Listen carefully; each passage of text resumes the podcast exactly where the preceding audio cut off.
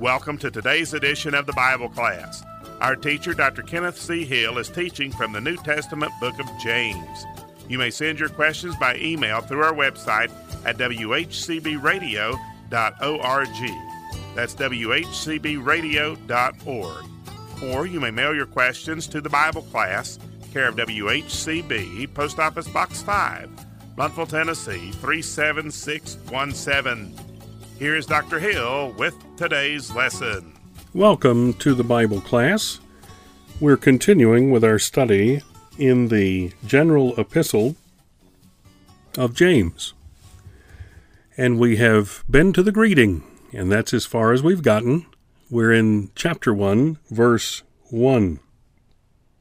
James, a servant of God and of the Lord Jesus Christ, to the twelve tribes which are scattered abroad, greeting. As I noted last time, it's important for us to know who James was. He was the half brother of Jesus Christ.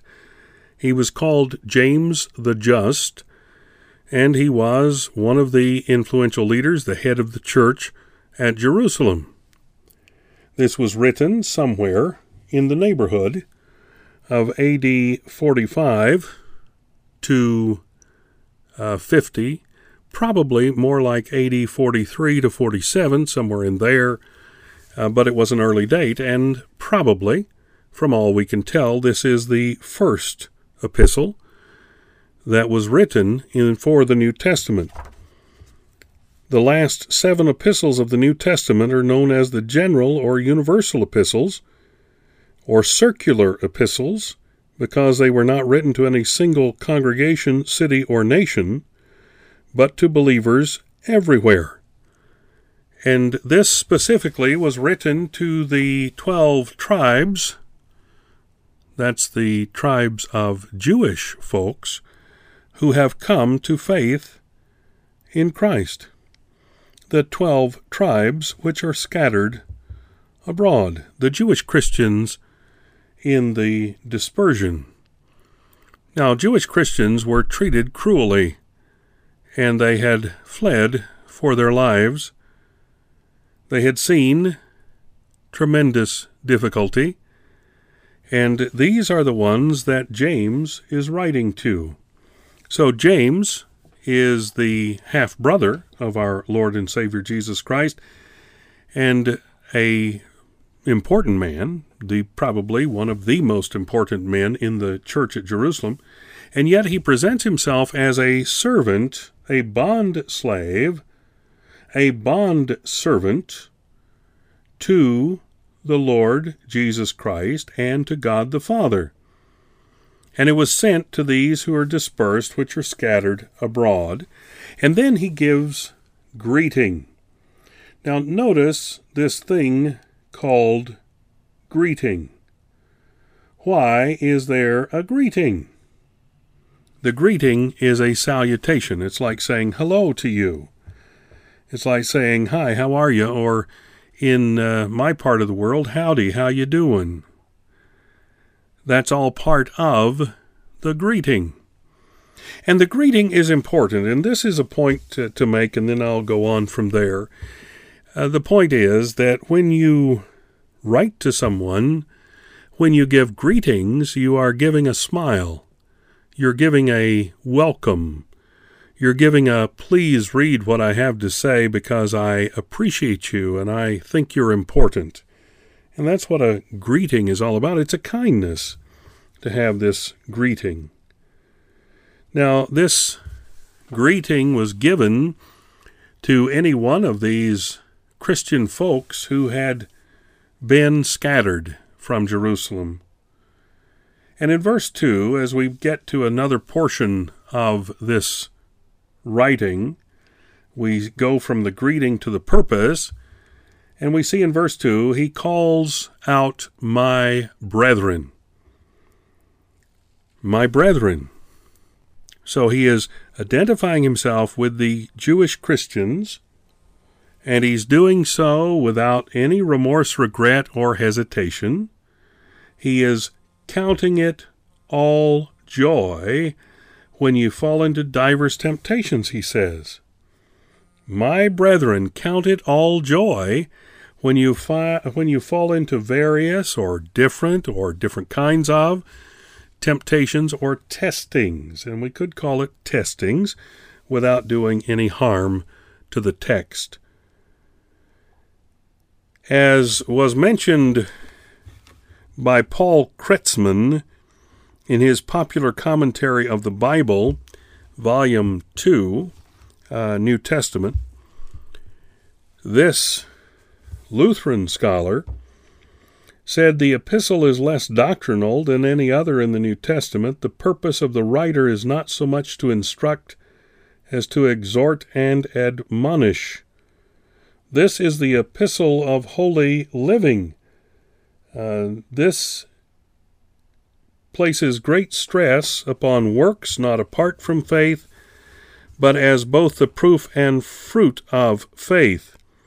The style of the epistle is sententious and forcible, passing swiftly and sometimes without any apparent logical formation from one topic to another, boldly denouncing sin in strong terms and polished poetical language, James reminds us of one of the old Hebrew prophets. And indeed, and his admonition is such without question. So much to learn from this book, and it is a short letter, but so much to learn from it, and it was sent to all who were scattered abroad. And these were Jewish Christians. You have to understand that. This was written to Jewish Christians, and it mentions all sorts of things that will help us understand more about the Jewish Christians and their lives. He writes, My brethren, count it all joy when you fall into these uh, different and diverse and various temptations, knowing this, that the trying of your faith worketh patience. What is a fruit of the Spirit? Patience, of course, is one of the fruits of the Spirit. And so we're to know that if we are to have patience, that we must have trials. Knowing that the trying of our faith works patience in our lives. What's patience? Endurance, steadfastness, long suffering, all of those things are patience. And of course, we have sometimes folks who want patience and they want it in a hurry. And I've heard some folks express that. Perhaps they were expressing that in some fashion uh, to make a joke, but yet it was the same as, uh, Lord, give me patience, but I want it right now. Uh, we don't get patience by wanting it right now. In fact, if we pray for patience, we will receive trials. God's Word does not, and I will repeat, God's Word does not tell us that we may have patience without trial. We may not have patience without the trials of our faith. In fact, we are promised this in James chapter 1 verse 3. In this epistle, we see a pattern, we see admonition for Christian living. And he opens with a most crucial topic the trials of life. There are various testings presented in this portion of Scripture, negative experiences, and yet we're to accept them with great joy, knowing that God uses it to help us and to teach us. And so let's go back to verse 2 and get to verse 3 again. My brethren, so that's those of us who are in Christ Jesus, have our faith in Him. We are to count it. Now, the, the word count there is an accounting term, so we're to account it 1, 2, 3, 4, 5, 6, 7, 8, but we're to tally it up that uh, it should be considered all joy when we fall into these temptations of various kinds, knowing that the trying of our faith will give us patience. Now, the natural response to adversity is to try to escape it. But God uses the troubles that come our way to teach us, to mature us, to cause us to be better, to cause us to do better. Now, you know, we can either be better, we can be bitter, but we are taught of the Lord to be better when we pass through the fiery trials that come our way. Verse 4 But let patience have her perfect work, that ye may be perfect and entire, wanting nothing. So you can be mature and complete. Mature and complete is a good way to say this perfect and entire. But if patience has its work in us, if we have this patience going forward, and we are working as the Lord would have us to work, and we are being tried and tested as the Lord wants to try and test us, then we see that maturity comes with testing. It's called divergent testing, divers testing, different testing, all sorts of testing, and it comes to us at the hand of God, allowed by Him, not to injure us, not to cause us distress, but to mature us. Now, as I teach this, I am well aware of what happens when I teach anything from God's Word. I live through it. I live through that teaching. And so we have testings that are going on, trials that are going on even now in my life and in the ministries in which I work. They happen on a daily basis. It is not something unusual, but it's something that we should count it as joy when these various trials come our way. Because we are moving toward patience. We're moving toward perfection, maturity, if you will. Perfection is the word used in the King James, but it's maturity and completeness. And that's exactly what happens when patience has time to work in our lives. When trials come our way and we don't allow them to stay and we don't work through them, instead, we try to avoid them, then there is no patience, and patience then cannot work in our lives because patience is not in our lives. Well, that doesn't mean that we have to sit idly by when troubles are, are, are upon us. No, that's not what uh, James is saying at all.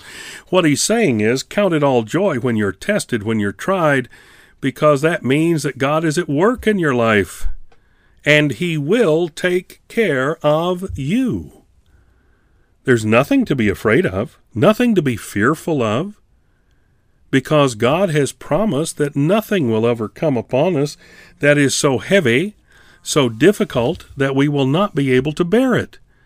Nothing is so difficult that we will not be able to do what it is that we must do to be pleasing to Almighty God.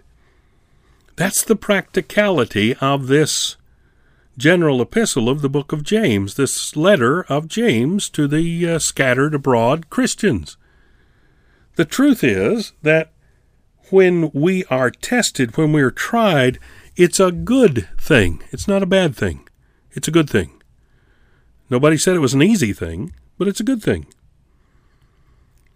But let patience have perfect work, that ye may be perfect and entire, you may be mature and complete, wanting, lacking, lacking nothing. So if you want to lack nothing in your spiritual walk, if you want to lack nothing in your day to day life for Christ, let patience have its work in you, that you may be matured, that you may be completed. Man, isn't that something? Think about it for just a moment. You're complete in Christ. Absolutely, we're promised to be complete in Christ, and we are complete in Christ. And our completion is made perfect, made mature, made complete, made total through patience. Now, as we said, the um, the verses don't necessarily always follow one right after the other, mesh together, and that sort of thing. It's more like the Proverbs, you know, with a couplet. And so let's look at it that way, knowing this, that the trying of your faith worketh patience, but let patience have her perfect work, that ye may be perfect and entire, wanting nothing. Verse 5, sort of a switching here. If any of you lack wisdom, let him ask of God that giveth to all men liberally, and upbraideth not, and it shall be given him. Now, what does that mean? It's not a blanket promise, is it? For wisdom? If I lack wisdom, all I got to do is say, I want wisdom and I'll have it? Not necessarily.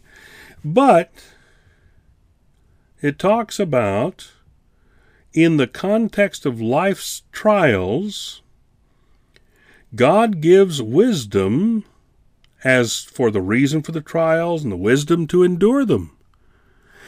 Wisdom is a skill for living. Wisdom is imparted by God, not imparted by man, but is imparted to man by Almighty God. When we talk about wisdom, we're talking about something that transcends our understanding and our knowledge. But it allows us, by God's grace, to be mature enough to take one step at a time as God would have us to do to meet the challenge that comes our way on a moment by moment basis. And so we have the skill that is necessary for making it through the trial. We have the skill that is necessary for us to live our lives as Christ would have us to live. And so if we lack wisdom, if we lack that skill that is needed for life, let him ask of God. Now, what does God do? He gives to all men liberally. Now, the word liberally there means without ending of measure without ending of measure, measureless. His wisdom is poured out upon us as if it were a dam bursting and the water coming over us. And upbraideth not. God doesn't say to you or to me, You silly person, what? You don't have wisdom? I'm so ashamed of you. God doesn't do that. No, no, no. What God does is He gives you an outpouring of wisdom when you ask for it for the trial at hand. For the trial at hand. I don't think God's going to make you an egghead. I don't think God's going to give you such wisdom that you'll be of no earthly good because you're so wise, everyone else is transcended from you, by you, to you. No, no, no. I think this is where God gives to you in such abundance you can't contain it all, but it helps you get right through the problem, right through the trouble, right through the testing, right through the trial. And God never, ever, ever, ever chastises you because you didn't have enough wisdom. He never says, Oh, you weren't smart enough to do that. No, because we're not supposed to be smart enough to do that. We are to look to God, the author and finisher of our faith, Jesus Christ Himself. We are, uh, we are to look to Almighty God to see the the opportunities that are before us and to ask for the wisdom to take advantage of those opportunities and to uh, work through the trials that God sends and allows to be sent in our way. And so when we face this trial, God will say, Ask of me. And we ask of Him, and God will pour out an abundance of wisdom, and God will do so with a smile on His face, as it were, thankful, in the one sense, that we followed His admonition and asked for wisdom.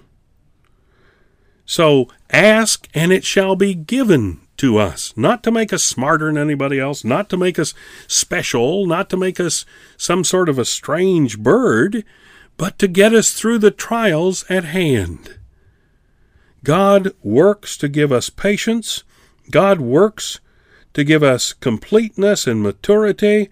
God works to give us wisdom, that is, skill for living and skill for life, so we can do the work that He wants us to do, so we can go through the trials that He has purposed for us, so we can show through as if it were gold shining after refining. That's what it's all about. And so here James is writing, and in these first five verses, first of all, there's the greeting and the salutation, but then in those next verses, all the way through verse five, we see that it is indeed the gift of God, and we should receive it in such a wonderful joy that God has given us times of trial so we can see Him be faithful to us. Are you in a time of trial? My friend, count it all joy and ask God for wisdom. Thank you for joining us today for this edition of the Bible class with Dr. Kenneth C. Hill. You may reach us by email by going to our website, whcbradio.org, and sending us an email on the Contact Us link. That's whcbradio.org. If you prefer to use the Postal Service, our address is the Bible Class, WHCB, Post Office Box 5. Blountville, Tennessee 37617. That's the Bible class, care of WHCB, Post Office Box 5, Blountville, Tennessee 37617. You may also call us at 423 878 6279. Until our next Bible class program, we are trusting that the Lord will richly bless you as you serve Him.